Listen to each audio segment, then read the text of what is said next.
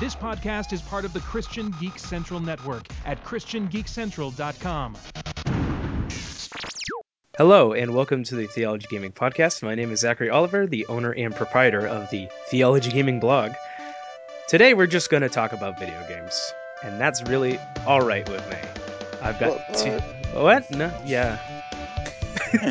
I'm excited. I'm excited. I just enjoy these podcasts a lot. I know. I know it's not exactly as substantive as other things. By the way, hi everybody. I'm Josh Cauller. And I interrupt a lot.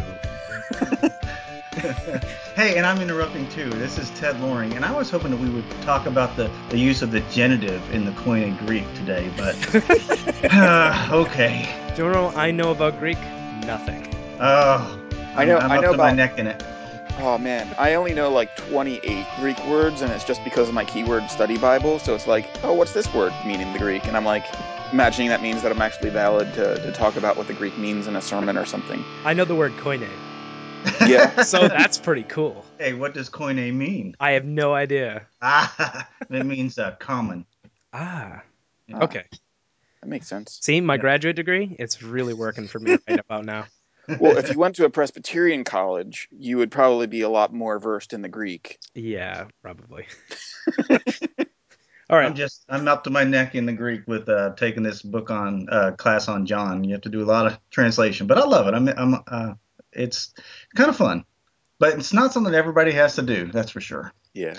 Yeah, especially not me. well, the work has actually been done. You know, someone already has translated stuff pretty darn good. Yeah. All right, boy, that was real. That really put a damper on the whole morning. Let's see what we can do here. Let's jumpstart this Yeah, thing. stuff about video games, maybe. Oh So- yeah. So does that mean that we can only talk about video games that have some level of Greek in them, or a Greek translation at least? I'm sure Assassin's Creed has Greek translations. They have translations for everything. This is it. I don't want to talk about Assassin's Creed, but you know, No. I'm just saying. I don't either.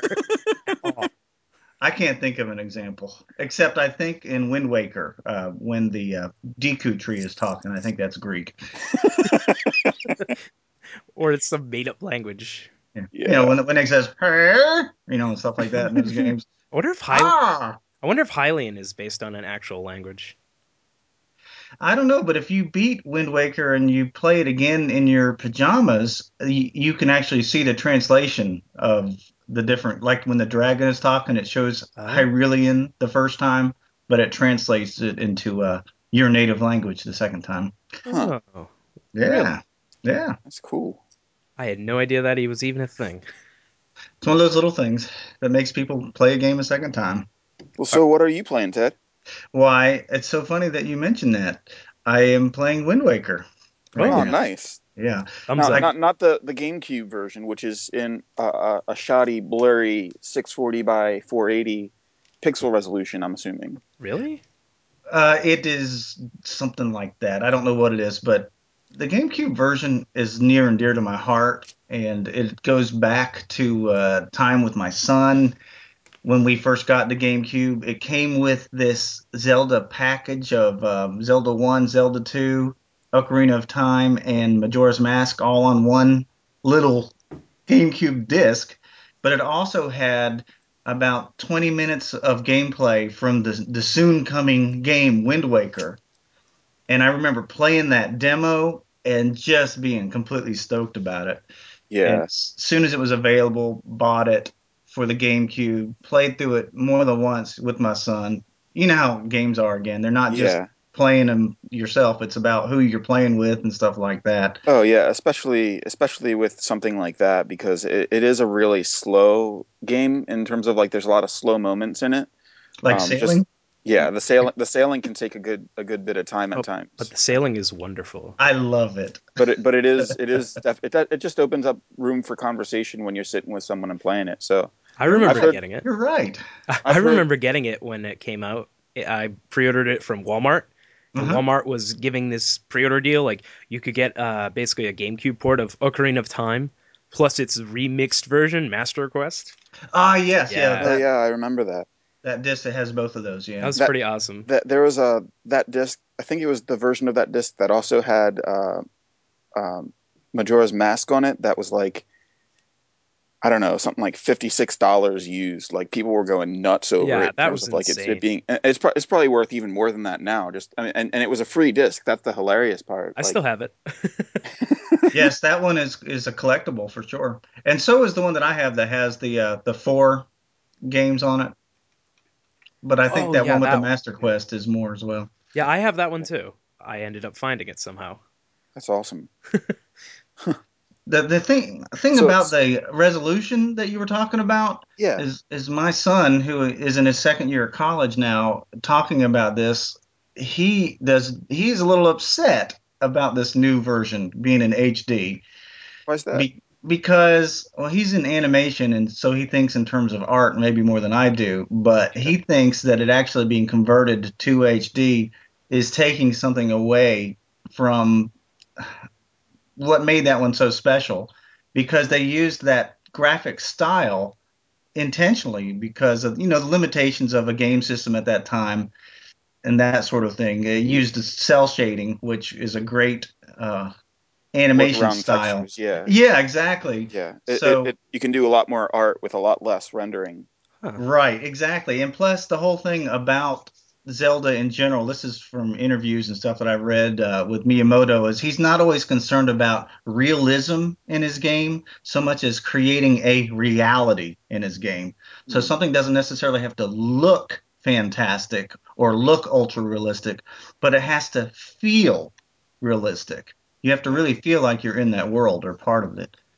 So he and I are going round and round on that, and I am of the opinion that this new version is just beautiful. I love being in it, and one of the things I love, perhaps more than anything else, is the fact that I, I can hit the minus button or whatever on the Wii U controller, and there it is, like I'm playing it on a handheld right in front of me, oh yeah. and it just. I don't know. I wish it was on a handheld to tell you the truth, because I would probably take it to work and get nothing done. But wow, it, it and I'm playing a Wii U. Oh my goodness, I'm playing my Wii U. It's not just sitting there playing Netflix every once in a while. Yeah, that's pretty awesome. I mean, uh, for me, I would I would probably be much more partial to the the HD version, just because uh, with the with the art style like that, it's all about the crisp edges, like uh, the the exact detail of all the characters, like not feeling like they're blurred out in the.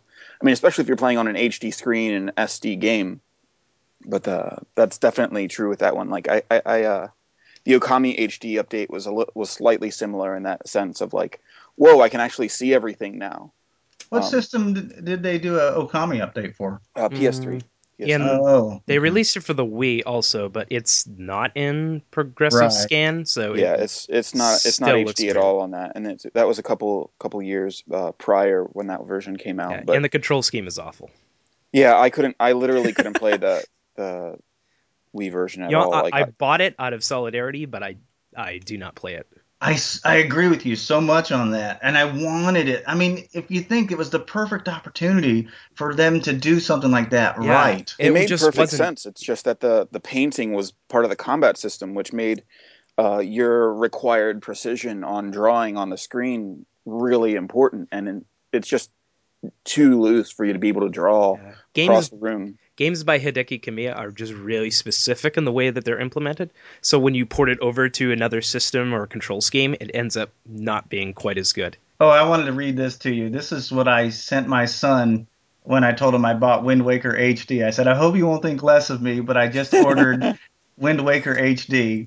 To which his text response is Ra R A A A A A A.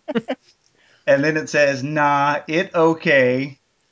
And then his next Nah. message says, Yeah, this he's my college student. Nah, it okay. Um, hope you can see the game through the bloom and full retail price. So I think he's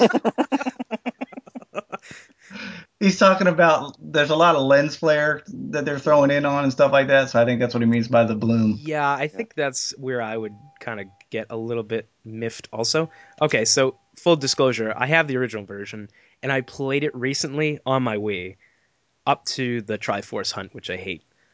But I agree. but I played the whole game in progressive scan mode and it still looks pretty darn good. I think it looks great. Yeah. Yes. I I think the HDR bloom and all that stuff, it adds a little bit to it, but I don't think it really is detrimental in any way. the Yeah. 16 by 9, you know, wider screen helps, I think, just to immerse me a little bit more in the game.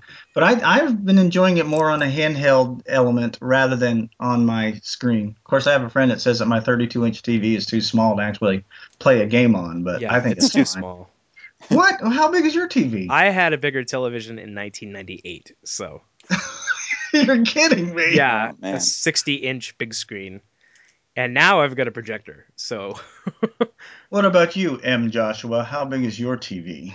Uh, well, in in our downstairs, we uh we splurged and got like a a fifty a fifty inch, but I I was on a th- uh, my my regular HD TV for a long time was just thirty two. So So I'm living in the Stone Age or something? Yes. Wow. No, no, no, no, no, no, no, no. You have to understand that like we're in this subset of of like people who put a lot of energy and money into into our televisions because we're playing uh, a lot of advanced games. I mean, like if you didn't, like I've I've been in a couple of homes recently where of of close friends and and they didn't even have anything that was bigger than like a twenty inch uh, or not yeah twenty inch uh, SD box.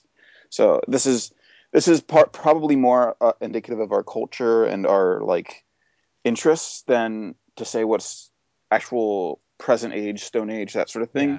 Well, of course, I could sound spiritual and say, you know, the, the bigger the idol, the larger the television. also projectors are high maintenance. You gotta whip out those bulbs and then you have to replace them. And you know what? It's a whole family thing, so it's not really my projector. It's just I happen to have one. I understand. And of course, I'm just joking about the size of the TV. They're just, you know, it's almost probably hard to buy one that's a 32 inch if I was to go shopping. Uh, they just get bigger and bigger and bigger. But anyway, but it does make a difference in your opinion?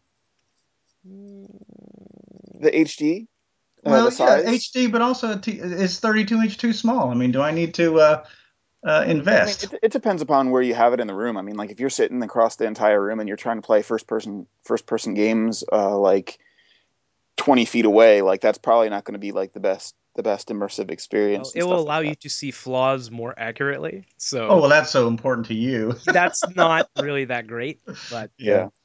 I think there's ha- a happy medium between 30 inches and 120 inches.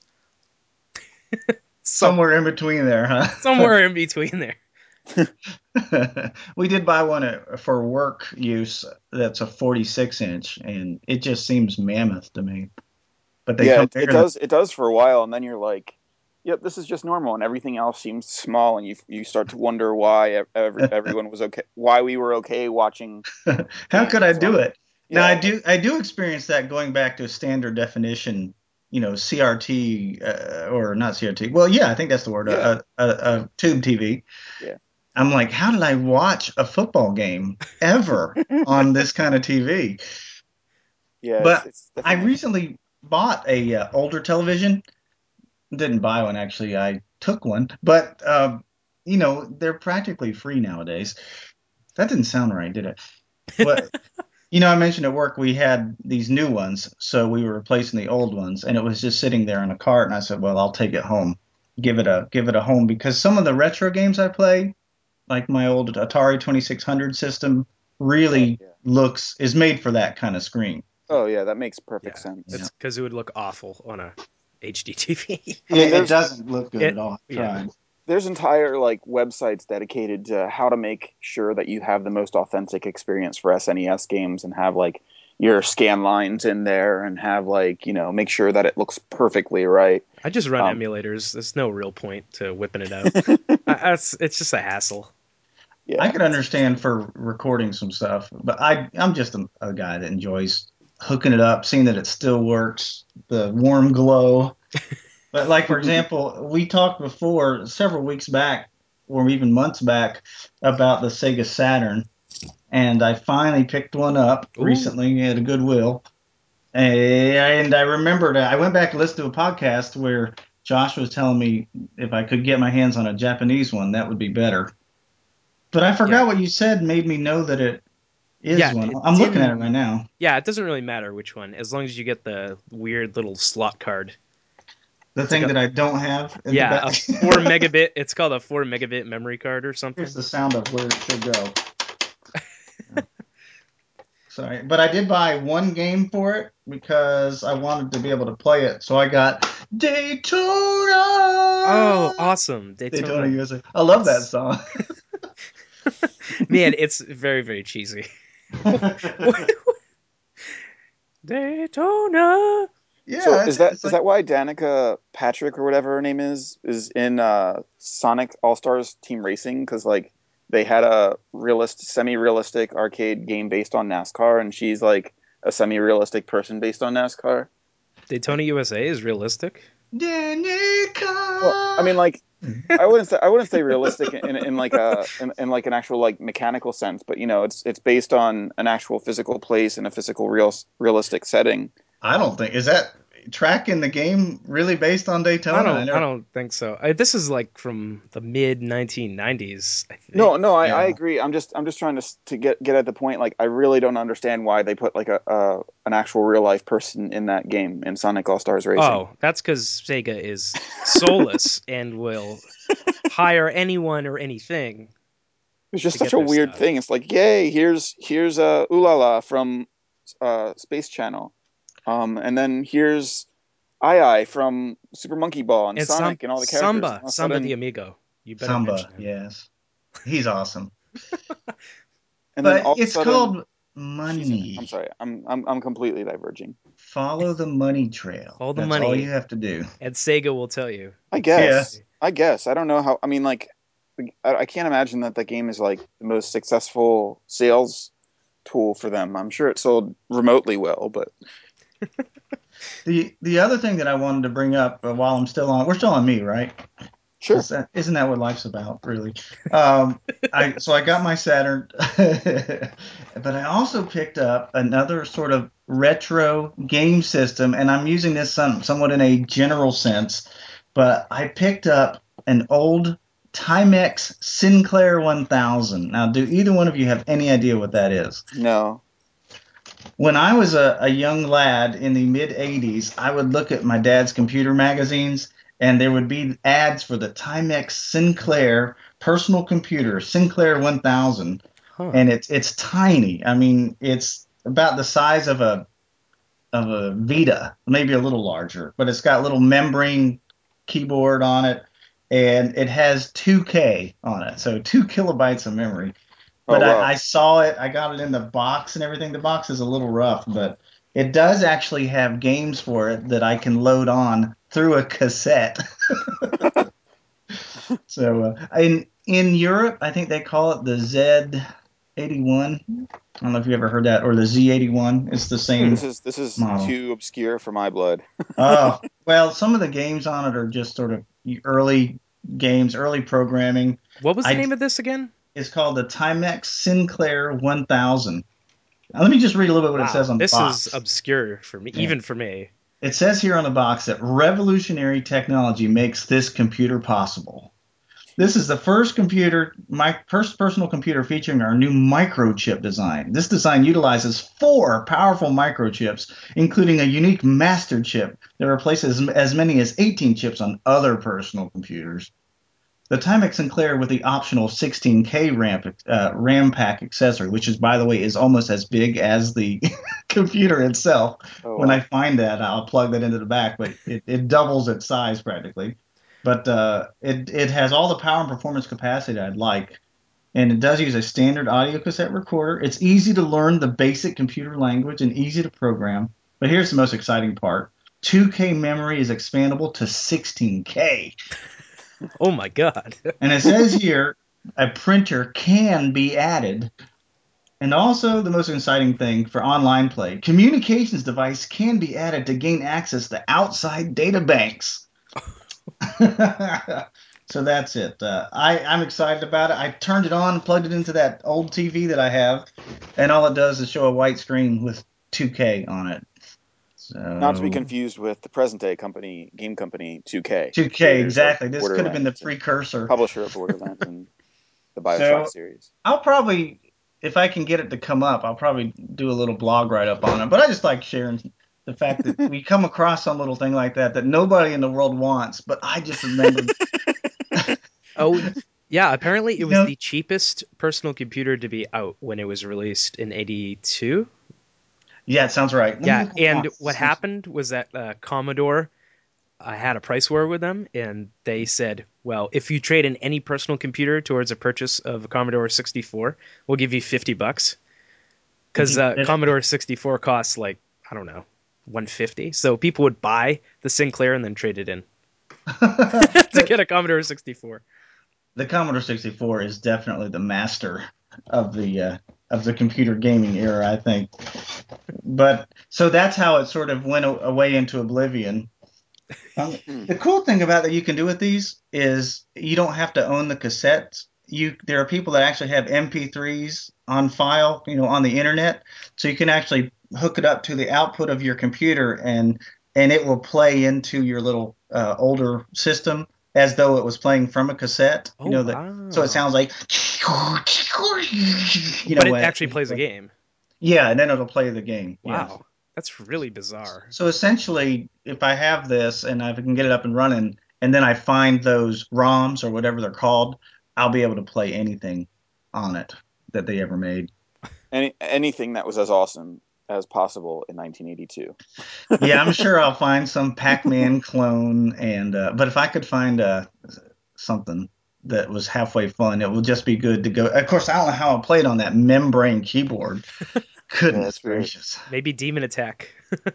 That's right. Hey, thanks for uh, sending me that link to uh, the person that reviewed it on YouTube. That was full, that was cool.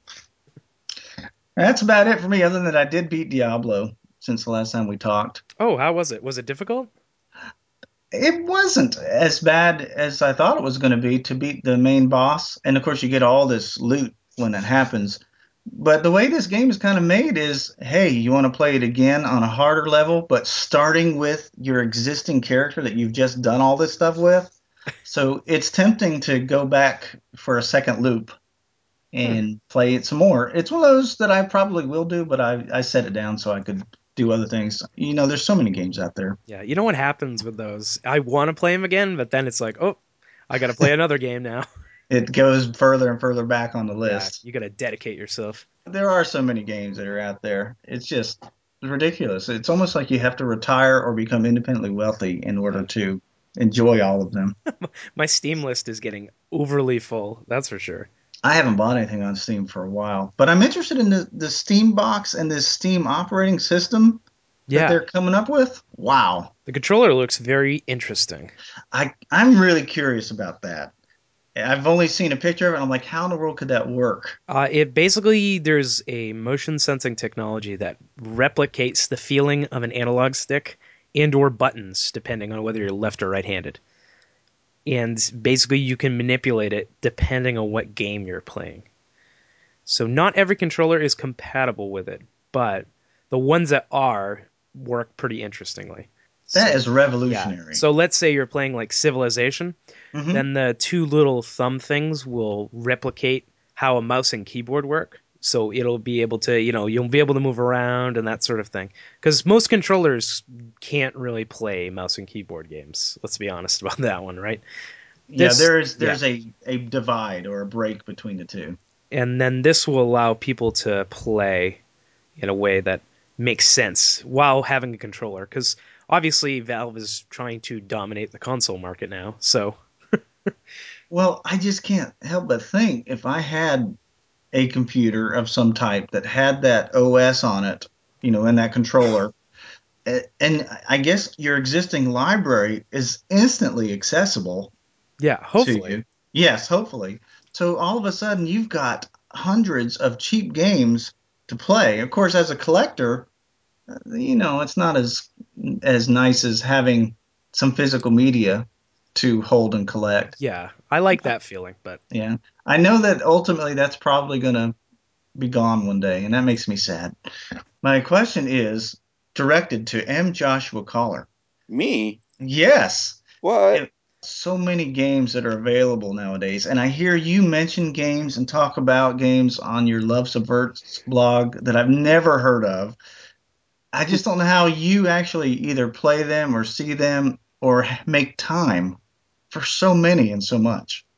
Oh, uh, I'd say that it's probably just a, a mixture of the bigger. The bigger thing is I, I have taken a very large amount of time to build a, an effective RSS feed, of just all the the news sources that that kind of like pump in things that I might be interested in. And uh, so that's This how is I, journalism in action. I I wouldn't say it's journalism. I'd say it's more like uh, lazy man's journalism, like the the quote unquote uh, game journalism, where everyone like mooches off of one one another's news. Um, uh, I don't. I, I try not to like repo- repost stuff like I, I or anything like that, but um, that's how I find out a lot about a lot of things. And in terms of dabbling, like I, I just dabble in in a lot. Like if I were to go over every game that I played this past week, it would be overwhelming even to me. yes. Not because I, I I'm like like laboriously playing games all the time, but I just try like lots and lots of different things, and I try to be as as versed in that as possible. Like this morning, um, instead of taking a shower before our podcast, because you guys aren't going to see me anyway, um, I I was playing a, a little bit of The Wolf Among Us. Um, just trying to get through the the first episode of that, which I haven't had a chance to finish.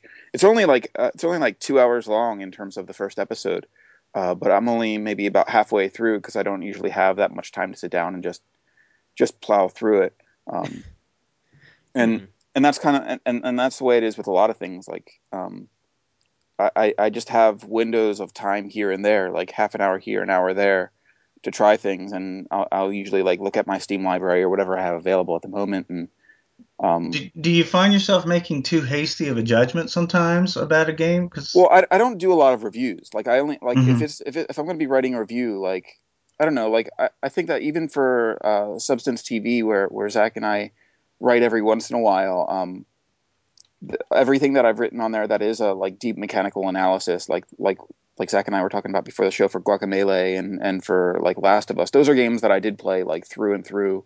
Mhm. Um, and I, I, I, am a guy who likes to finish things. Like I, I don't like to just like play through, but I, I'm also not a um, like hardcore completionist where I want to get 100% on things because uh, and and I, I and because of of Zach's influence probably I like playing things on hard, so I get a good a good sense of like how how this combat system or whatever is is at its best, like uh, or at its most challenging, like and not not because I think that's the best way to make it through a game, and that's why I have such an incredibly long list of games that I haven't finished. Um, but I, I do think that it's it's useful in in developing a, a good um, sense of what how things work when they're really working, um, as opposed to maybe perhaps something like uh, Call of Duty where you can't really play through the game very well if you're just starting it on the hardest difficulty. Or at least that's what that's the way that I thought before I um, started actually it, deeply engaging with mechanics more recently. Um, does that answer the question? yeah, I think so. I, I Um, appreciate it. I mean, I also, just, also, I, I do. We're unsure. yeah. yeah, I mean, like, I, I Uh. also just like, enjoy um, getting lots of of uh, trying out lots of obscure, th- more obscure things on uh, due to like indie free indie games and stuff like that. But I don't write about them that often. So when you when you say like the obscure stuff that you're well, you're seeing me ex- write about, like give me Can an I give you an example. example? Yeah, Yeah. yeah, yeah, well, so, and I'm really curious about this. uh, perhaps you could talk about Game Cell a little bit, but you write up Sure. a little thing about. It sounds like you have. Let me tell you if I understand it correctly, and you can say, Yeah. Ted, you're all wrong or you're right.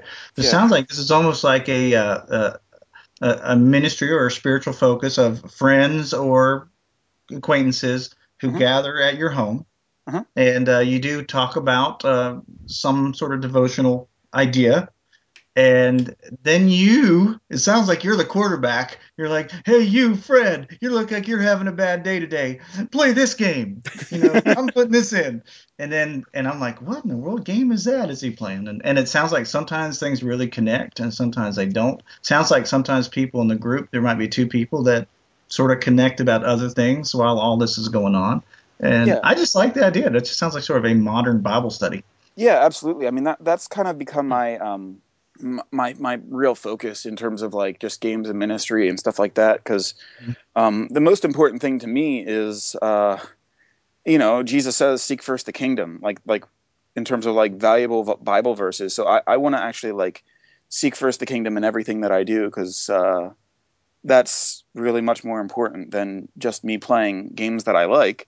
Um, and you know, surprise of surprises, you can use games as a um, uh, way for connecting with people. Big surprise, not not not to us, but you know what I mean.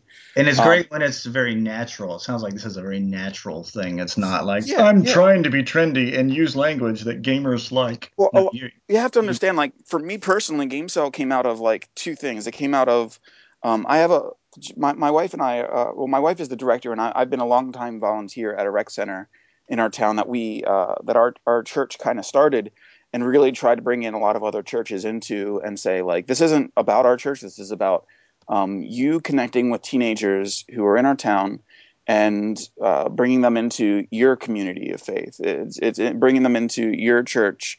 Um, and it's it's not about ownership or anything like that. It's just we want to we want to network with other people to bring the kingdom, and and because of the age the age bracket, a lot of these guys are most interested in video games. But when I have when I'm bringing them in here, I'm not going to be playing Call of Duty. I don't want to be. I, I want to be expanding these guys outwards and not inwards to try to like show off how, how great of a noob tuber they are, or you know, uh, you know how great they are in their in their Call of Duty skills or something like that. I want to I want to bring these guys out of that so that they're actually learning how to listen to one another, how to connect with one another, and how to try things that are completely different. And and so that was part of it, but also um, I just picked one of the guys who aged out because our rec center only goes to 18. okay. He grew out of that, and so I was like, all right, well, how are we gonna um, really uh, help this guy grow in Jesus? Like he doesn't really seem to super connect with God that much. Mhm. Um, he comes to our church, but you know, it's kind of like uh, we're the only people who really have seemed to take an interest in him, and so he does. He did that out of relationship, and I said, well, you know, I don't. All I know is that you love on a person until um, they they actually like want to connect with God more. You know, like you can't just b- keep beating them over the head with you know Jesus died for your sins. Jesus died for your sins. Um, it's I mean that happens. I mean you, you, you go over the gospel truths in, in in church community, and when a person wants to hear it, they're ready to hear it. So I was like, all right, well I I need to find another time to spend it spend time with him because he needs he needs a guy in his life. Um, and so we spent time together every every other Friday because I need I need my alone time at least once a week. Um, and he and so so you, you suddenly have a sense of how much time I do have dedicated to games, maybe once a week. Um, but uh, other than that, it's just catching windows here and there. Anyway, but the the point being, so he would come and we would get together, and I'd ask him how he was doing, and I, we'd pray for one another, and um, I didn't quite start factoring the Bible into it in any way, shape, or form because I, I it just didn't quite work. So we just play video games, and we would just uh, you know we were playing Borderlands 2 last year and stuff like that. Um, and somewhere along those lines, I realized I want to get I want to bring other guys. Uh, I don't have all my all my like spare time is it's my minimal spare time dedicated to to uh, some you know investing in, in dudes is is with Alex, and I asked him so. Um, I know this is our, our one-on-one time, but what do you think about me bringing other people into it? And his response was, "Well, the more the merrier." Um, Right. And so I was like, "All right, well, I'll bring in one or two other dudes." And then um, I got together with our pastor, and he was he was just like, you know, well, what do you? He was at our our, our our church network's ministry training school, and he was like, "So I heard this thing, and I was just curious. What do you think about maybe having like a a game cell? Because our church is is a cell group church." Okay. Um, and and that's where the cell comes in. It's it's a cell group, small group, you know that sort of thing. But cells are much. and fits are- in well with Splinter Cell too. Uh, it might, except for it has nothing to do with spying, terrorism, or uh, torture. Um, so you say, but that's exactly what So- a spy and terrorist so would say, say. yeah. Yes. yeah, So you say. but uh, but in, in any case, so like we we did. Uh, I was like, well, I told my pastor who who just asked me about about like the concept of starting games. I was like, that's kind of what we're already doing. Um, so it was kind of cool to see how like it it just was like, oh, yeah, of course we're going to do that now. Um, and and at that point, I was like, all right, well, I, I want these guys. I, I, the first time I asked the guys, so what what do you guys know about the Bible? Because I'm I come from like way too big headed of a mindset when it comes to teaching people Bible. Like if I if I'm going to be getting together with you guys, like I'm sure I'm sure we three getting together would be able to come up with great things that would would be informative and instructive to one another. But that's not going to be milk to somebody who has never actually opened a Bible before. Right. You have to have a starting point. Exactly, and of course you could start with you know the the, the signature verses, John three sixteen, et cetera, et cetera, and, and, and we've done that actually. Um, but I, I realized I need to use the resources that I have available. So with Game Church, I asked I, I, reached out to, to Jordan and Mikey, uh, who are Mikey's the guy who started it, and Jordan is, is kind of like the the admin on on on staff at this point in time. Um, also a fellow game church writer. He and and I was like, is there any chance I could get some some gamer Bibles, and and uh, just just to hand my guys as soon as they come to game cell because this is perfectly oriented towards them. And and if you you know if in case you haven't seen them, Ted, um, they're basically uh, there's a picture of Jesus on the cover with a, a, Xbox 360 controller and headset, and it's called Jesus uh, for like, the win. Like at PAX, like at the booth at PAX. Yeah, exactly. Yeah. Okay. Um, and these are the things that we hand out for outreach, which is perfect because a lot of the guys that I'm inviting, they don't have a relationship with Jesus at all, um, or or they do, or they just don't understand what that actually means, um, and they don't have like any biblical foundation and stuff like that. So I'm I'm just drawing these guys in, and I'm like, I need to keep it as simple as possible. Like I'm probably still overwhelming because I, I love I love going through like a whole chapter, but that's not that's not milk. That's that's more meat, and Yeah, so I'm gotta- realizing like, hit I need to Well, I need one to of strip them, it down. one of them, an example just for people that are listening was you talked about uh, enemies. You know, did you have enemies? Yeah. And obviously, video games is greatly connected with enemies, so there's a connection there. And yeah, then, you know, what does the Bible say how we're supposed to treat our enemies, how we're supposed to handle that? So Yeah. it does, you know, it's just it's it's neat when there's a connection like that. Yeah, and the connections are definitely something that I want to get more into, um, especially because, like, for like, and, and it's it's it's more thematic than necessarily directly connecting. Like I asked, um, what would make Jesus fight somebody? Um, uh, you know, what would make Jesus not necessarily throw punches, but definitely get rowdy? Maybe And- get a whip. Yeah, exactly. And and that was the night that we got into the story of Jesus clearing the temple the first time in John.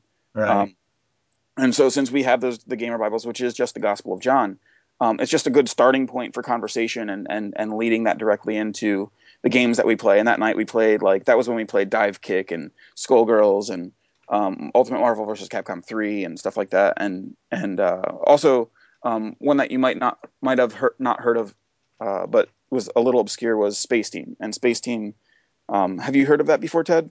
Uh, let's just say the past four games that you named, I recognize the Marvel one.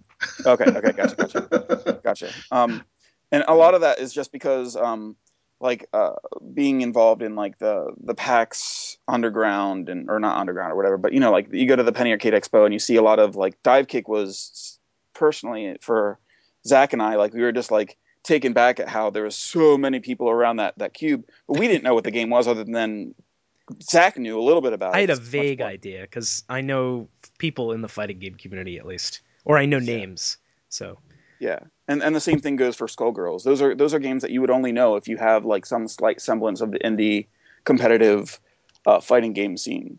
Right. Well, I'm glad that exists, though, that world exists. But yeah, you name a lot of games that I've never heard of, and I have to do a little research.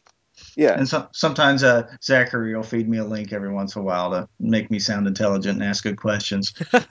I'm not sure if I'm going to leave that in the podcast. oh, excuse me. Oops. The You top revealed secret. my secrets. well, since we're all on a spy alert system here now, so. Well, what uh, are, what are you playing, buddy? I I, I uh, got sidetracked asking you that Oh, question. no, no, no, no, no. The one, the one last thing that I did want to say about about Game Cell though was um, just the the really important thing that I found that's most important about it is um, when we get to the actual game playing, that it really becomes about listening to uh, the person who's playing, and it kind of like like gives voice to the the, the new person. Um, and I really do want to emphasize and value anybody who comes to to the group that's new. Um, so they get the first pick of, of basically anything. I, I kind of like want to make my whole library available, Mhm. um, but I also want to make sure that you know that that's extraordinarily overwhelming. So I want to make sure that they have. Um, a lot of the time, I end up just picking whatever they play. Um, so uh, that might be, uh, you know, I, I, I can't think of a really good example offhand because I'm not I'm not on, on the ball, but right. um, and and sometimes I do strike out because I don't know that person's play style and preferences, or I'm not ready for it, or I'm just not fully thinking in terms of like what would this guy really really like. Um, and I have like a set list of games that I thought we might play that night, and none of them are working. Um, in the case of like last game cell, where like the first three games that we played, which um, I'm not going to bring up which ones they were, but they they just didn't connect with anyone in, in the group, and and that had a lot to do with the dynamic of the night, and it had a lot to do with the, the culture of that particular evening. Um, and that's most, fine. You might think that was a failure, but that was not Well, necessarily it was a it failure. a fa- yeah, exactly. It wasn't it wasn't a failure. It was just in terms of like my my focus was more on the games and it should have been more on the people. Oh, I see. I see. And, and I mean, like more, it was more about like finding something that's going to like foster conversation, but it was really like there was already a conversation that was happening, and I was distracting from that. Ah, But you see, that can happen even if you're leading a group of, of Bible study where there wasn't video games in it. You Oh, could sure. go, you know, a person can go into, well, this is what I'm going to talk about, and Right. s- instead of listening to the Holy Spirit, not Yeah. that you weren't, but you know what I mean. Where No, I, I, I, I needed more of that, and and that has a lot to do with like I have I feel like I'm I'm I'm host, I'm director, I'm Yeah. doing too many things at once, and and part of it is like Yeah. I I do need uh, a little bit of help um, from someone else in the group, and not just me as the the shepherd and them as the flock, because I don't Mhm. that that like divide isn't good and healthy in any way. So I'm, I've, I'm I've learned in my life, especially in the area of going on mission trips, where you go into things where you have an agenda, but then you realize by the end of the time there that there was a whole another agenda going on that God Oh, had yeah. already set in place, yeah and uh, it takes a little bit at first to connect with that and line up and say, oh wait, maybe I should just connect with what you're doing anyway. yeah. I mean, there's nothing there's nothing more valuable than just being able to listen to the Holy Spirit and Yeah, yeah. quieting yourself. So And that uh, might be an interesting thing to share with the group. Is is what goes on in you sometimes? Is that yeah, that's a really good point. yeah. I should maybe I should maybe do that. We're doing something different this week. We're having a cookout um, tomorrow. Um, the the new guy last week, my neighbor Brian, he uh, he he volunteered to, to cook and and make up some fancy hamburgers and stuff. So I'm looking forward to that. fancy hamburgers. All right, and you're Yeah. gonna play Cooking Mama. For real. Well, I don't know how we're gonna do. it. I mean, like I might be able to get like a TV outside and stuff like that, but then I don't know about sound and I don't know. I don't know exactly how we're gonna be doing it. We might just do like a pass and play board games or not play games at all. Well, one of you plugs it in, and you can hold on to the television while everyone sits on the grass and plays. Strap have- to your have- chest.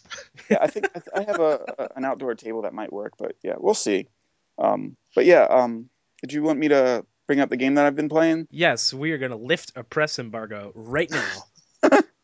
so uh, um, I've been playing a game that comes out tomorrow called uh, The Stanley Parable, and it is best described as what would happen if you were to maybe not best described, but it's, it's vi- significantly difficult to explain.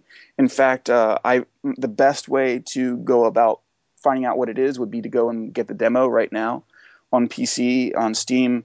Um, and and it's a 23 minute long demo, probably the best demo that I've played, and just try it yourself.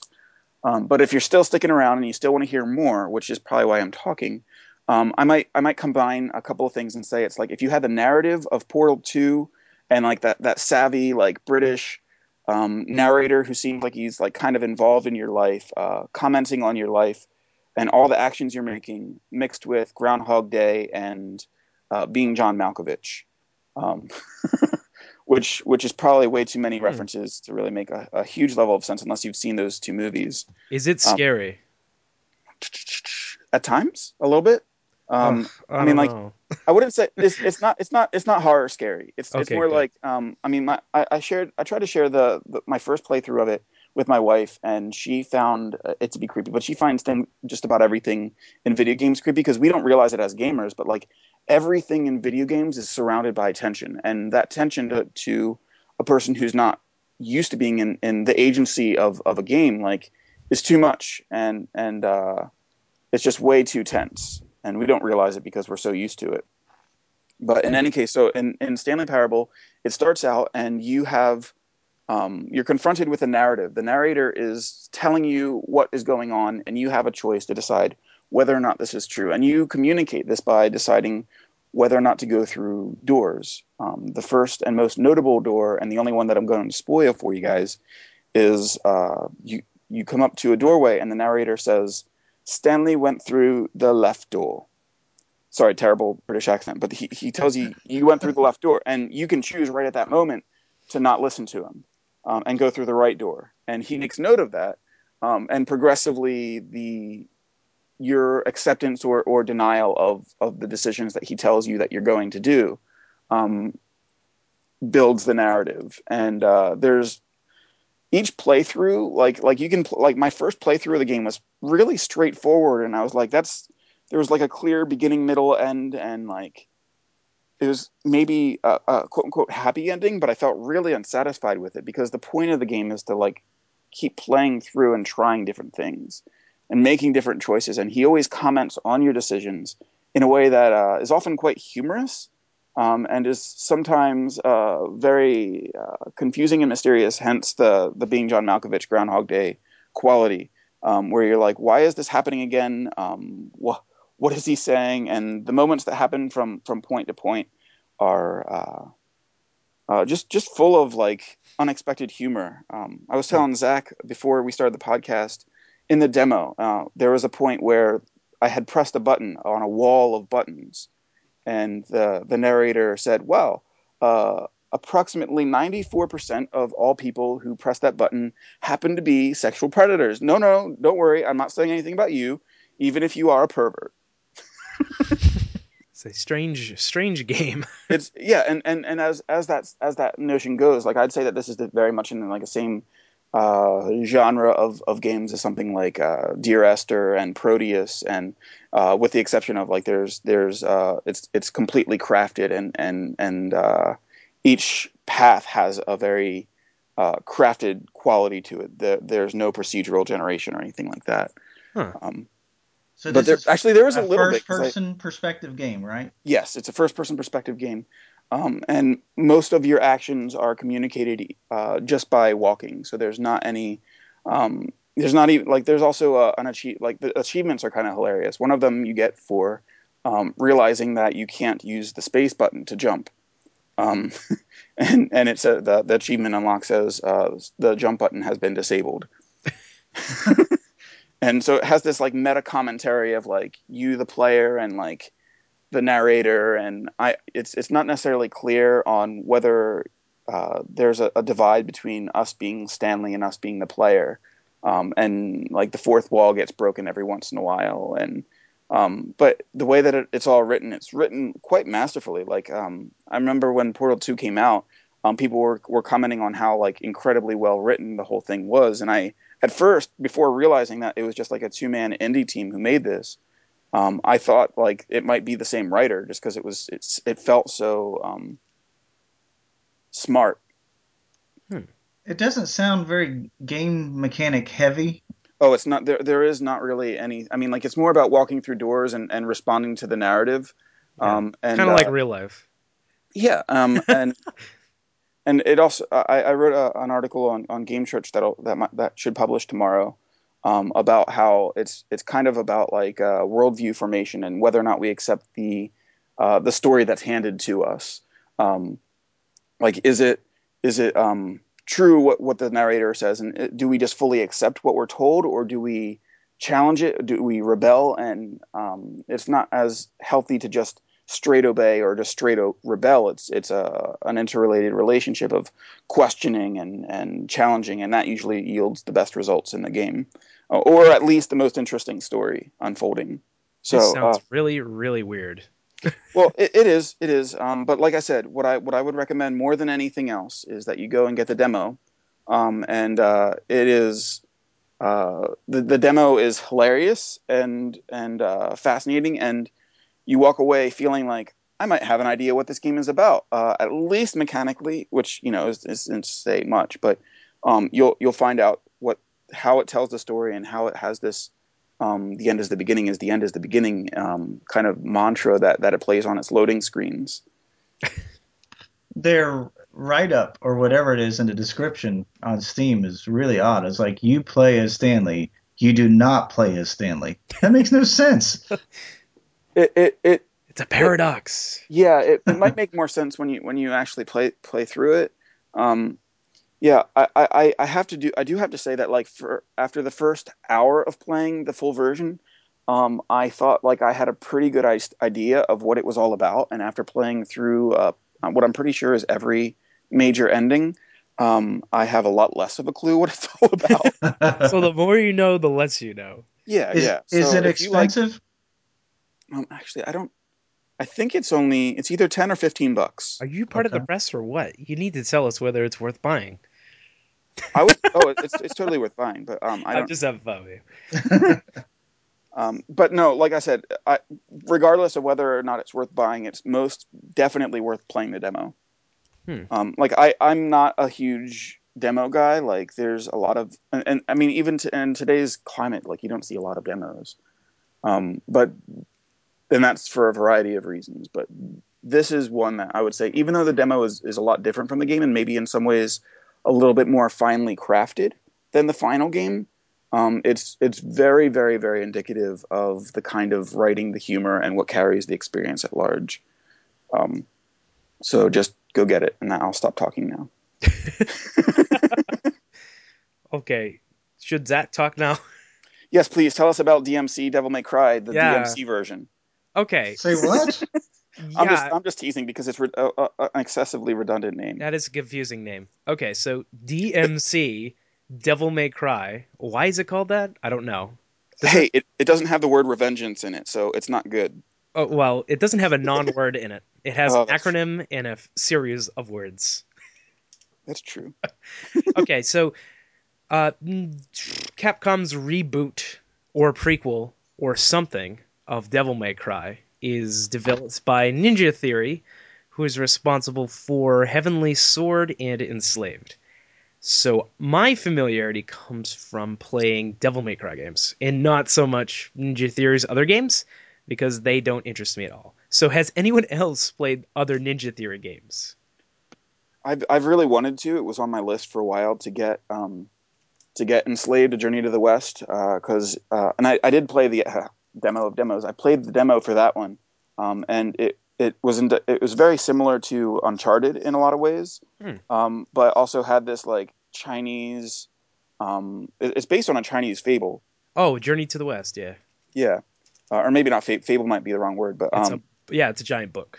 Yeah, um, so it, but it's definitely based on on that, um, and uh, the art style is is pretty fantastic. The animation is really good.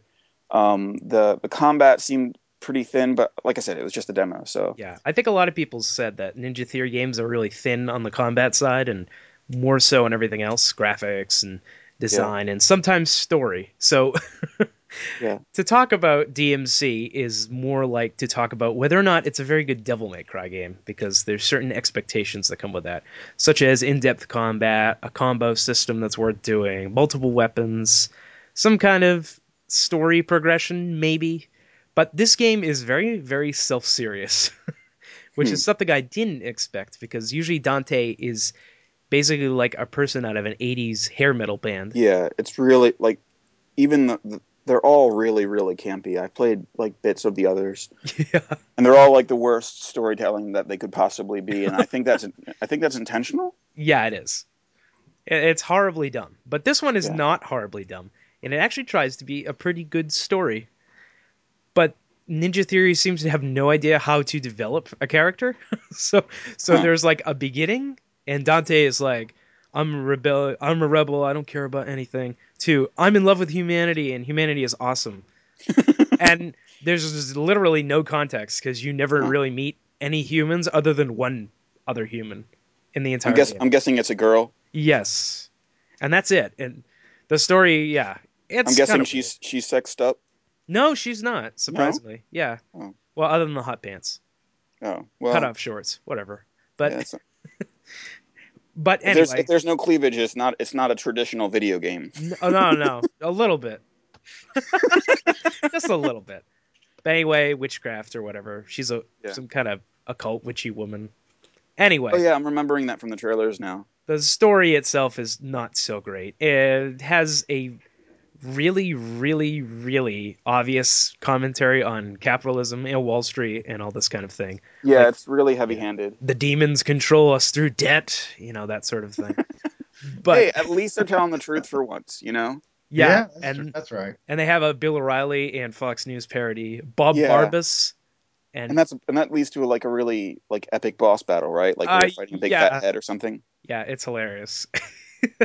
That's like the best part of the whole game. Oh, That- really? Yeah, that one. That that particular boss battle or the boss battles in general? No, the boss battles are awful. Oh. They're mostly the same. So, so okay. To explain, Devil May Cry's in-depth combat system has always been kind of a hallmark of the series. This one tries to emulate that. So in that sense, apparently it's Ninja Theory's best game. But on another level, it kind of falters in being a good Devil May Cry game. Well, yeah, I, I saw that uh, there's like loops, like like gaps around the the combat uh, combo system, so that you can use like a hammer or something to get like an S rating on on your your combos and stuff like that, or or something weird. Yeah, and more than half the game is definitely taken up with platforming segments, Yeah, I remember that from the demo. which is not really something I expected. That's not your love, is it? For that kind of game, It's to get not. stuck in some platforming. I like the. Pl- I like platforming. I just don't like it in a game that's supposed to be about combat. I, I think that for whatever reason they decided that I need to kind of jump through these hoops to get to next combat sequence. And while it kind of makes it interesting, do with yeah, with Ninja Theory's like style and and their their design. I mean, like Enslaved was more more platforming than anything else. Yeah, and it's mostly color coded, so it's like, oh, this is blue, use the blue whip. Oh, this is red, use the red whip. Yeah. Oh, this is too far, use the air dash. Oh, green thing, press the A button. You know, Yeah. it's mostly like a giant QuickTime sequence from place to place. Yeah. That makes a lot of sense. I mean, the the thing for the thing for me that I didn't like about it was that it was just like, I don't know, just I'm going to use the M word here, but like I really didn't like the the the, the whole like concept of Dante being uh, an exploiter of women, so to speak. Oh, right at the beginning, yeah. Yeah, like he's like being serviced by angels or something like that in a strip club or something. Yeah, that What? does happen. I thought I was kind of taken aback by that right at the beginning. Yeah. The intro is, yeah, the intro is horrific. Yeah, and they also they also changed his the lore behind his character too. Like they turned him into a Nephilim. yeah, he's half angel, half demon, that sort of thing. Yeah. They they don't really do anything interesting with that. No, um, and and that's the, that's kind of funny about it too, because I mean, like I've just, it's just been like a recent trend in games where like they're like, hey, we need to like deal with Nephilim because Nephilim are yeah, yeah, kind of. like I mean, El Shaddai actually did it much better than this game. yeah, which is hilarious considering Yeah. they made their Nephilim into like uh chibi sa- like like sausages. yeah. so, so this game has good voice acting, which surprised me, and the motion capture is like out of this world. Everything looks good. Uh, en- enemy attacks feel great. The cutscenes look fantastic, but the script is just awful. Oh, just bad. It's really bad. You mean like the overall script, or, Yeah. or the dialogue in particular? Just the whole dialogue in particular. Dante Yeah. is not interesting or endearing. Yeah, that, that was that was the thing that really put me on. Not just the whole like him being gross and stuff with women and all, but Well, like he gets less gross. I think that was part of their intention. Yeah, I mean, I'm sure that's that's the intended But like doesn't work. character arc and stuff, but they don't have like a, a good like point of, cha- of of transition like you were you seem to indicate. Which Dante are we talking about? Is it like the classic Dante No, or the? Uh... This is the black-haired Dante. Okay. Yeah. Yeah, this is this is the the Dante that that caused the game to have a 3.9 user rating on Metacritic. And to sell horribly. Yeah, It's- my uh the, the the guy who my main dude that that was a part of my game cell like that that I uh he was my my dude before it became game cell.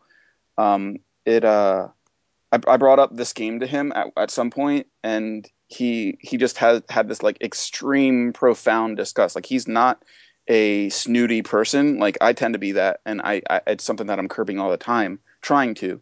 Um, but for him, like it was funny because out of nowhere comes this like, "Ew, that Dante." Uh. he is not Dante. I'm telling you. well, he starts to turn into the Dante and eventually, Yeah. but not enough to really justify making him like stupid at the Yeah. beginning.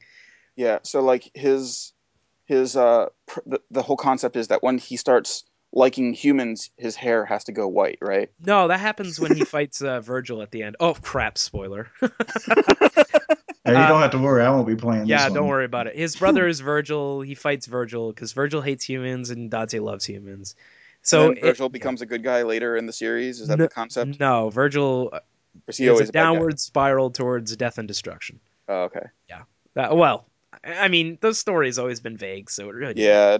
Yeah. But the I'm one thing that I, I do want to discuss just quickly is Sure. spoilers. Okay, so here is one way not to make your main characters endearing. Mm-hmm. Have them shoot a pregnant woman.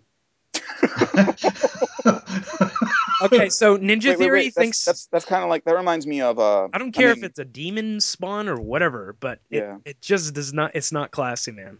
Well, that, that that's one of my one of the many gripes that I had with Metal Gear Solid Four because like all of a sudden you're like, you you after every one of the, the the Beauty and Beast boss battles, like you have to like shoot a half naked woman who's like helpless. So that's okay, right? Because she's trying to kill you, but as long as this she's is not like pregnant. this is a hostage situation, right? And Uh-huh. they're doing like a hostage exchange, and like they just shoot this woman, who may be a demon nonetheless, but it's just disturbing and weird. And then like the game doesn't comment on it or say, "Wow, that was that bad thing you did." It's just like, "Oh, we shot her. Yeah, great." That's awful. Yeah, I don't know. Even I am taken aback by this. It's just Yeah. weird. I hope that Ninja Theory goes back to making their own games. I think they need to go back to not making any more games because this one's not bad actually. In terms of the I mean, like, well, it's it's my, my, my friend my friend recently he made a, uh, a game for have you have you ever heard of the independent comic Atomic Robo? vaguely It's it's a really really awesome comic. Like I, I it's it's probably one of the best comics that I've read recently. Um, just smart and problem solving and is clever. But the he made he made the the first ever video game for it. And it was the first project his studio took upon themselves, and it was uh, and this is this is called Atomic Robo Violent Science on iOS. Um, and he said that like the worst part about it was um, making a game based on an intellectual property because all the fans of the game who might be the people who, who support the Kickstarter or support and buy the game ultimately they're gonna hate it probably the most um, considering it's not you know this it's not that or whatever and it's just extraordinarily difficult to work with another person's inte- intellectual property Yeah. to begin with it is. um, so just stepping into that side of things is it, it's it's questionable. I mean, like there, you can list on on a single hand the number of games based on uh, another intellectual property that became a game um, that are actually good, like GoldenEye and Mm. yeah, that exactly. Oh. Chronicles of Riddick. There we go. Oh, yeah, Chronicles of Riddick was pretty good. Um, Wow, that's really good. Better than Half Life Two. Ooh, uh, what? yeah, Are you serious? I think so. Anyway, getting back on topic. No, no, no, no. We you, back the truck up here. You, Wait, I'll make the backup sound. Beep, beep, beep. No, I want to talk about DMC. better than Half Life Two. Yes, and Half Life and whatever. All right, we'll, we'll we'll have to like get in a get in a fight uh, a boxing match on this later. Yeah, I'm gonna replay it and make sure my opinion's correct, but I'm pretty sure it is. Okay. So so yeah. anyway, and in terms of DMC, other than the story and all that stuff, which is just horrible, the combat itself is pretty good. Really? yeah, which surprises me. I Hmm. think. Well, I think it has something to do with the way that everything looks and the flow of the combat is correct. You know, that's really a kind of a vague way to explain it, but Yeah. it it does all the right things in terms of giving you weight of movement and allowing you to dodge at specific points in combo strings and the way the combat moves around. However, the control scheme is kind of weird. Yeah. So you have your main weapon, and then you have two other weapons, and the way you use those other weapons is to hold like shoulder buttons or triggers. So Yeah. it gets really strange really quickly, and there's a lot of like hold the shoulder button and press a button, and hold the shoulder button and press a button to do stuff. So Hmm. it's basically like six different button combinations at once, and it gets really confusing. That sound that's starting to sound a lot like um, the the combat in Arkham City.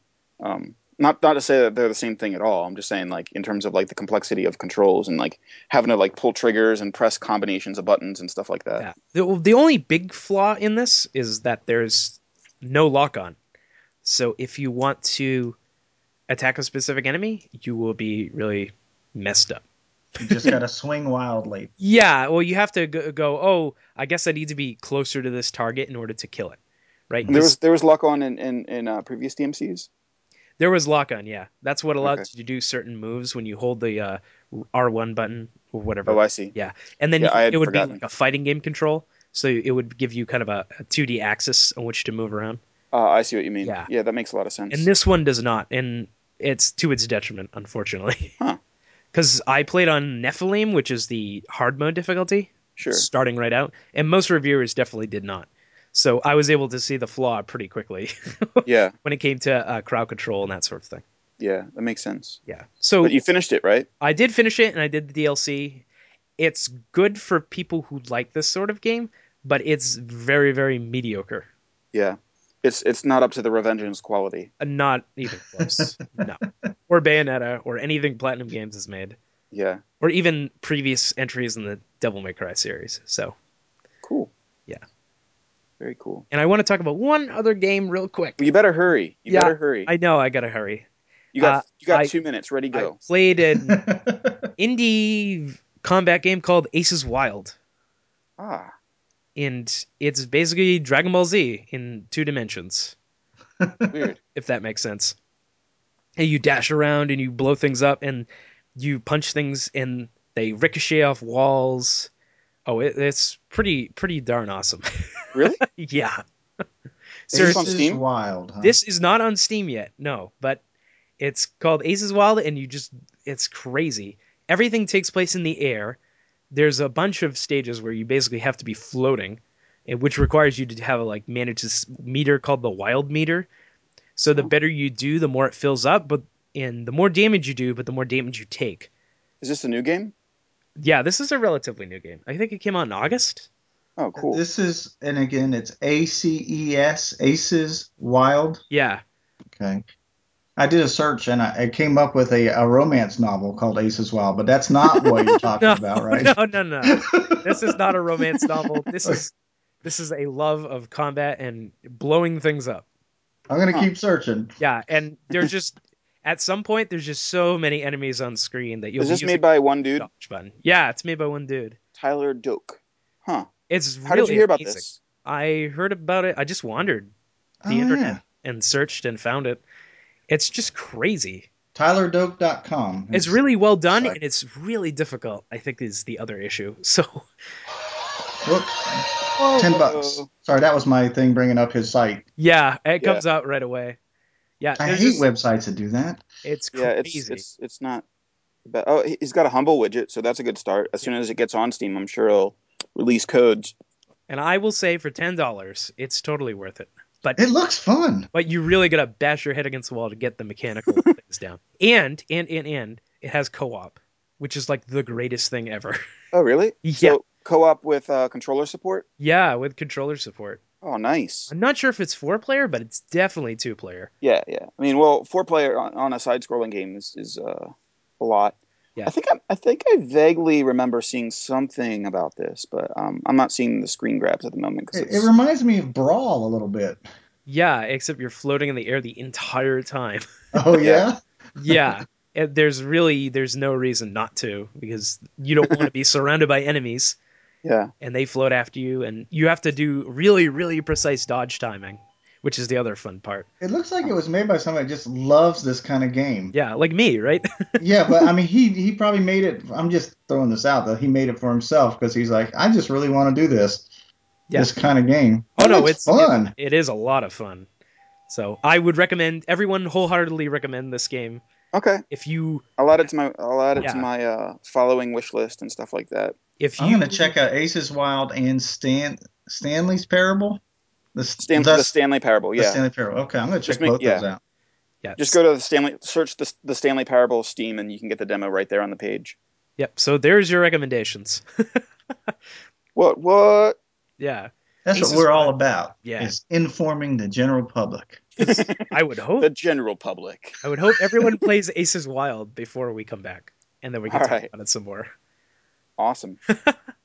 And Aces Wild is $9.99. You can get it through PayPal or through your Amazon.com account.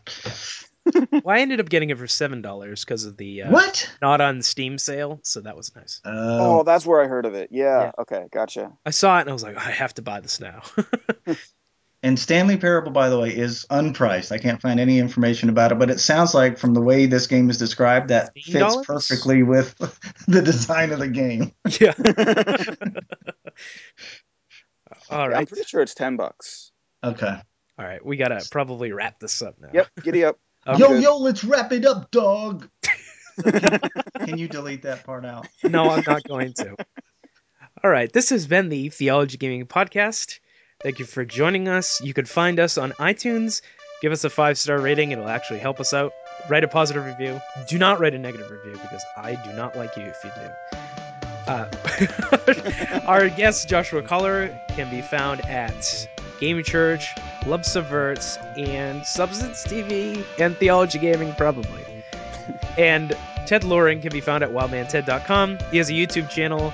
Watch him build train sets. That's my latest thing. Yeah, I'm, I'm trying to get that thing out the door. It's awesome. All right, so thank you for joining us. I'm Zachary Oliver. Please listen again if you want to live. but we're not threatening you. We're not a subversive spy organization. No, we're not. We are not a splinter cell. No, no, no, no, no. All right, signing out.